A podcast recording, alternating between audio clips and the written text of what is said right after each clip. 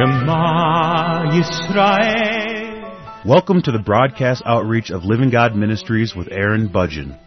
Aaron discovered Jesus is his Messiah while preparing to be a rabbi. He now teaches for several organizations and is the teaching pastor for Living God Ministries. Strongly distinguishing between the Old and New Covenants, Aaron presents the scriptures from a Judaic and historical frame of reference. Join Aaron now as he reveals the reality foreshadowed and the new life we can now experience because of what the Lord Jesus accomplished for us.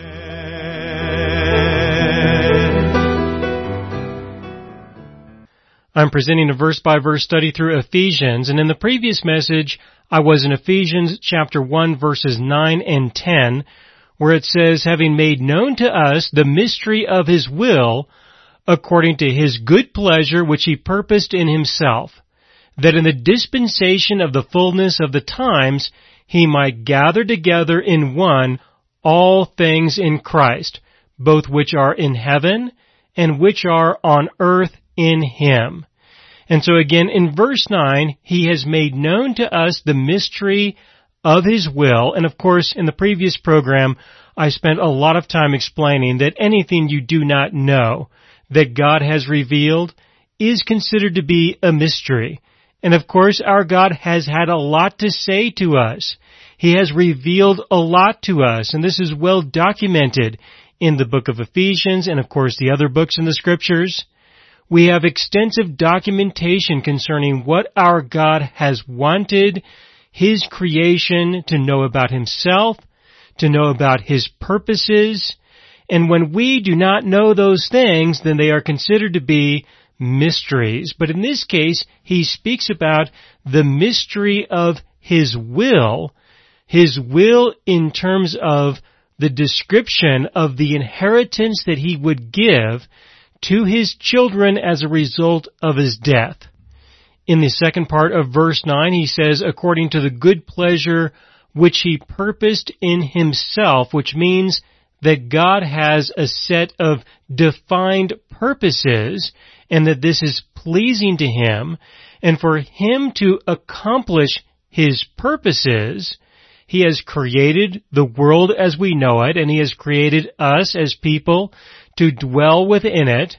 And in the end, once all of this stuff has been accomplished, which is described in verse 10, the beginning of verse 10, that in the dispensation of the fullness of times, in the end, what is he going to get out of all that has happened for thousands of years? What will be the end result?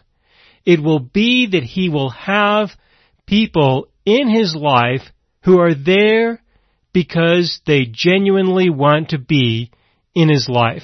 They will know him because they really do want to know him in verse 10, again, it says that in the dispensation of the fullness of times he might gather together in one all things in Christ, both which are in heaven and which are on earth in him, which means that there will be a separation that will eventually result in a gathering together. And this is how he gets the people who he wants. This is what will give him pleasure. This is what gives him purpose. So I'd like to spend some time talking about the divisions that have taken place in order for God to eventually achieve these goals in order to accomplish these purposes. We have the initial division in heaven that we know of, which was the division of the angels. This was a decision that was made by the angels. God created the angels. When they were created, as far as we can tell, they had complete and clear exposure to their creator, to their God. They knew who he was. They knew who had created them. And they had a place and a purpose in the life of God and in his kingdom.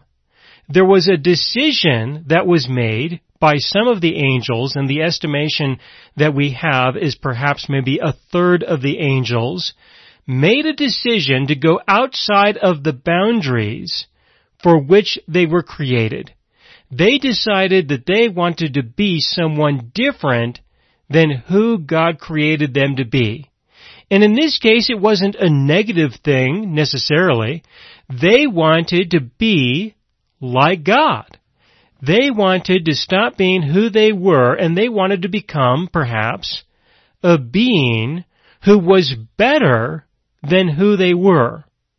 It was a decision that they made to pursue this through the knowledge of good and evil, which means that if they knew what was good, they could do that which was good, and if they knew what was evil, then they simply would not do that which was evil. And through their own decisions, through their own independence of this relationship with God that they were created for, and as far as we can tell, this is all that they knew, they decided to go outside of those boundaries for perhaps good intentions, but this rebellion was not accepted by God. He decided that this new kind of relationship that they wanted to have was not the kind of relationship that he was willing to have with them. So there were about a third of the angels who decided to separate from what God had there in the kingdom of heaven. They decided to separate and be relatively independent of him, but as a result, he decided that they were not going to have an official place in his kingdom anymore. So this was a decision of those angels. Two thirds of the angels decided to stay and decided to continue within the boundaries that he defined for them. They obviously decided to continue to exist with thankfulness, but the others, they decided to go their own way apart from the decisions of God, and these angels were then defined as the demons. That was the new name that we could recognize and understand today. The demons were originally angels of God and they made a decision to separate from Him. So this was the first division that we know of, according to the historical record that we have available. This was the first division. But in order for the demons to have a place to be, to have a place to go, God created the earth, or at least this is one of the reasons why He created the earth. And we know this because they're here. This is why I feel confident in saying that this is one of the reasons why He created the earth, was to give the demons a place to go. They were no longer welcome in the kingdom of heaven in the same way that they were welcomed before. Now they gotta go somewhere else. And so, God created the heavens and the earth as we know them, defined by this planet, and it appears that those demons came here. Now, in addition to creating the planet, according to Genesis chapter 1 and chapter 2, we know that God created humanity. He created Adam and Eve to start with, the people that He placed in a garden that He made within the planet within the earth that he made. So we've got the separation in heaven that resulted in the demons occupying this planet, and then we also have the creation of humanity that occupied the one small location known as the Garden of Eden. But it didn't take very long, as far as we can tell, it didn't take very long before the people who God created decided to separate from God decided to go outside of the boundaries that they were created to function within. And this was the result of the temptation of one of the demons referred to as the devil, considered to be the head demon. In Genesis chapter 3, he tempted Adam and Eve by saying, listen, you know, God is being dishonest with you.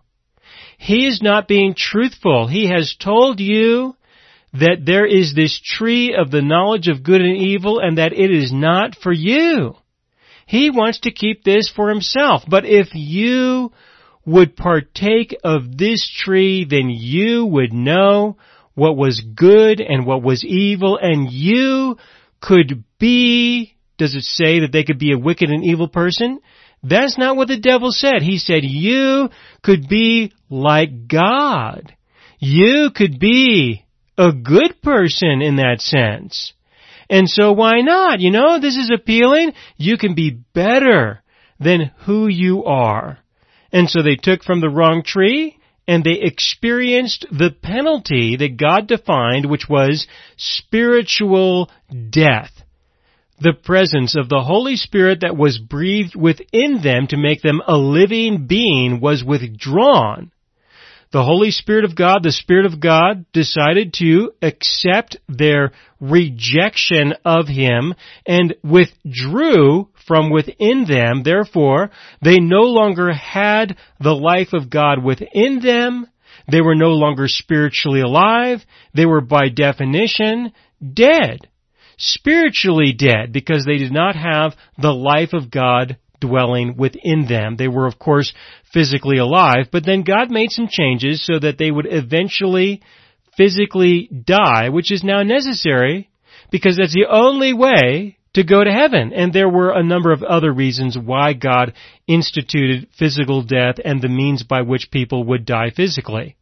But that was something that would happen later, and that was not the death that he was referring to primarily. He was referring to the spiritual death, and the physical death was just a part of the consequences related to the spiritual death because they ate from the wrong tree.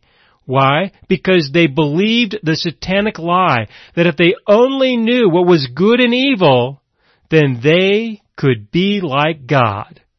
That was a lie. That was not true. And that has been well demonstrated in the history of humanity ever since as we obviously have been behaving in a way that is not consistent with what it would mean to be like God. So this was the second division. The first division was the angels rejecting their place and their position in the kingdom of heaven. The second division was the division between God and humanity entirely. He didn't keep two thirds of humanity like he kept two thirds of the angels. He lost a hundred percent of humanity. 100%. Everyone was lost.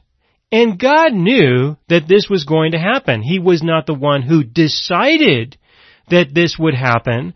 This was a decision, an exercise of the 100% free will of Adam and Eve. This was their decision. It was not God's decision. It was their decision and everyone who was born into this world from Adam and Eve were born in the image of Adam, not in the image of God. And as I expressed just a moment ago, the behavior and the lives of the people who were born from Adam and Eve certainly were not a good reflection of their God. But God knew this in advance. He knew that there would be this rejection, this rebellion, this spiritual death of humanity and that he would lose everyone. He knew that. So in his design of this planet, he also included the way that he would save the people who would reject him, or at least some of the people who would reject him. He would save only those who wanted to be with him. And of course you can tell throughout history that it's been very difficult for people to be able to recognize that there is a God. You can tell that very few people have considered that maybe God is an interactive person in their lives. That He wants to have a personal relationship with them because for the most part people don't even recognize that He exists. It is a challenge. It is difficult so that only those who genuinely want to know because they can see enough evidence that he exists. They cannot prove that he exists, but they can see enough evidence that he exists that they would want to know the person who created them. And so very few people would ever embrace the salvation that God would offer. And he knew this from the beginning, and so he predetermined a way that people could be saved. He did not predetermine individual persons. He predetermined the kind of person that he would have in his life. The kind of person. Who would this person be? This would be the kind of person who would recognize that they are not perfect, that they are not like God, that they have no right to know Him, they will not know Him outside of His grace and mercy, and that's it. This defines the kind of person who could be a candidate to be saved, the kind of person who could be in his life because they genuinely want to be in his life and they want to be a part of his purposes that he has. So God defined the kind of person through the way that they could be saved. The person would have to surrender to the gospel, which has to do with the forgiveness of sins and the restoration of the Holy Spirit that was lost in Adam. So if a person is not willing to acknowledge that they have a need for the forgiveness of God, well then this is definitely not one of the kinds of people who he has predetermined will have a place in his life. If a person will not even acknowledge that they have a need for his forgiveness, they will not even acknowledge that they are sinful, that they are wicked, that they are evil because of the decisions that they make. If they won't even acknowledge that, then they are definitely not a candidate to be the recipient of His forgiveness in a way that they can then receive His Holy Spirit to make them spiritually alive. So God's predestination is through the gospel through the definition of the gospel, he predetermines who will be saved and who will not be saved because it is only a certain kind of person who will respond to the gospel and surrender to the new covenant. That is his predestination. He predetermined the kind of person who would be saved, not the specific people who would be saved, the specific people have to decide for themselves if they want to be saved or not. If they want to be made spiritually alive or not. If they want to become a new creation, a child of God or not. And the way that things are structured in this world, it's very difficult for people to be willing to acknowledge their condition so that they can embrace His provision, so that they can experience the revelation of what has been a mystery because only few people will want to know the mystery and want to know how the mystery unravels and want to know their God who created them and so only few people will be saved in the end. Now what God did in order to help people to understand that they have a need for forgiveness and that they are spiritually dead in order to accomplish that, God presented the Old Covenant. He presented the first covenant to the people of Israel, and that covenant defined them as a nation. They were slaves in Egypt. He set them free from slavery, took them out to the middle of nowhere, known as the mountain of God, Mount Sinai, and he gave them the old covenant. He gave them the commandments through Moses, and those commandments defined them as a nation, the nation of Israel. And he gave them, he promised them, the land of Israel that we would recognize as the land of Israel. He gave them that land as a promise and as an inheritance. That's how he described it. He described the giving of the land to the nation of Israel as an inheritance that was defined by the Old Covenant. So the Old Covenant was a description of the will of God for the people of Israel to make them into a nation because He would participate in the conquering of an area of land so that they would have a place to be and where they could function as a collective people. That was the Old Covenant. When he did this, he created a division between humanity. He created a division whereas one group was the Israelites and the other group was the non-Israelites. Now eventually as time passed, we can read about this in the Old Testament. We can read about what happened. Eventually, there was only one tribe that remained predominantly. It was the tribe of Judah.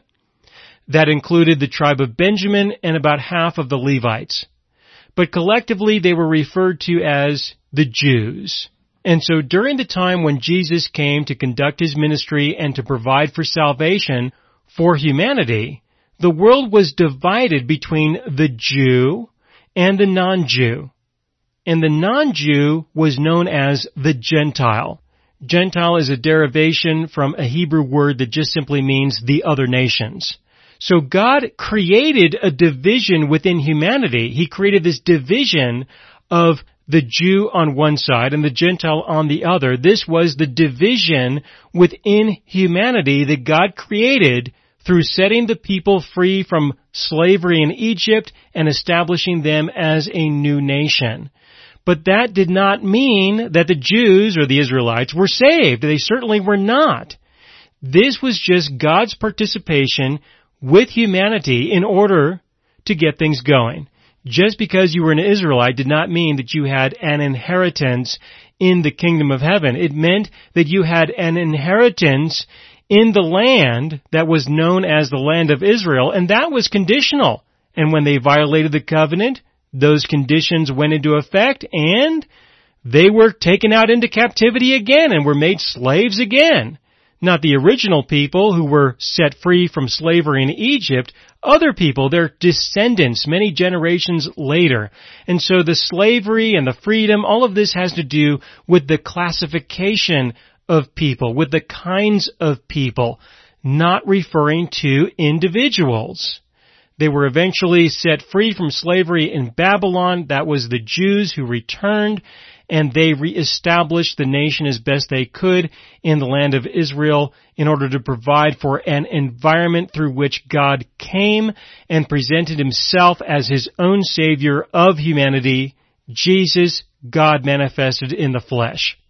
But when salvation was presented, when the new covenant went into effect, this covenant was presented to everyone in the world, not just to the Jew, but to everyone. It was presented to the Jew first, but it was a covenant that was not conditional on your genealogy or on your national identity.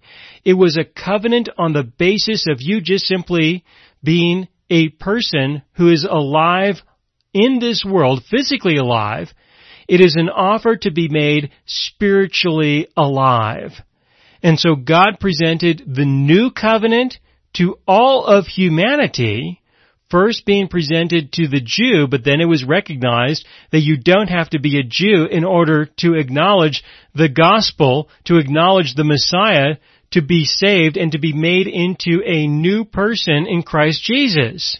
So God created a division within humanity, but neither side of this division was recognized as being a collection of people who would have a place in the kingdom of heaven.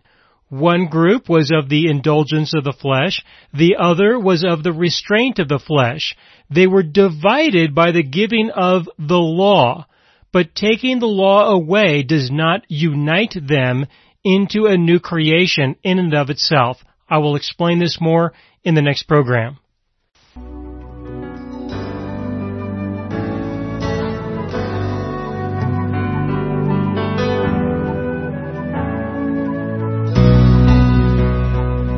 You have been listening to the broadcast outreach of Living God Ministries. You can hear all of our programs for free through our radio archive at livinggodministries.net. That is, livinggodministries.net. Do help us develop new radio programs and continue broadcasting on this and other radio stations. Send your contributions to Living God Ministries, P.O. Box 38353, Colorado Springs, Colorado 80937, or use the donation link on our website, livinggodministries.net. That is livinggodministries.net.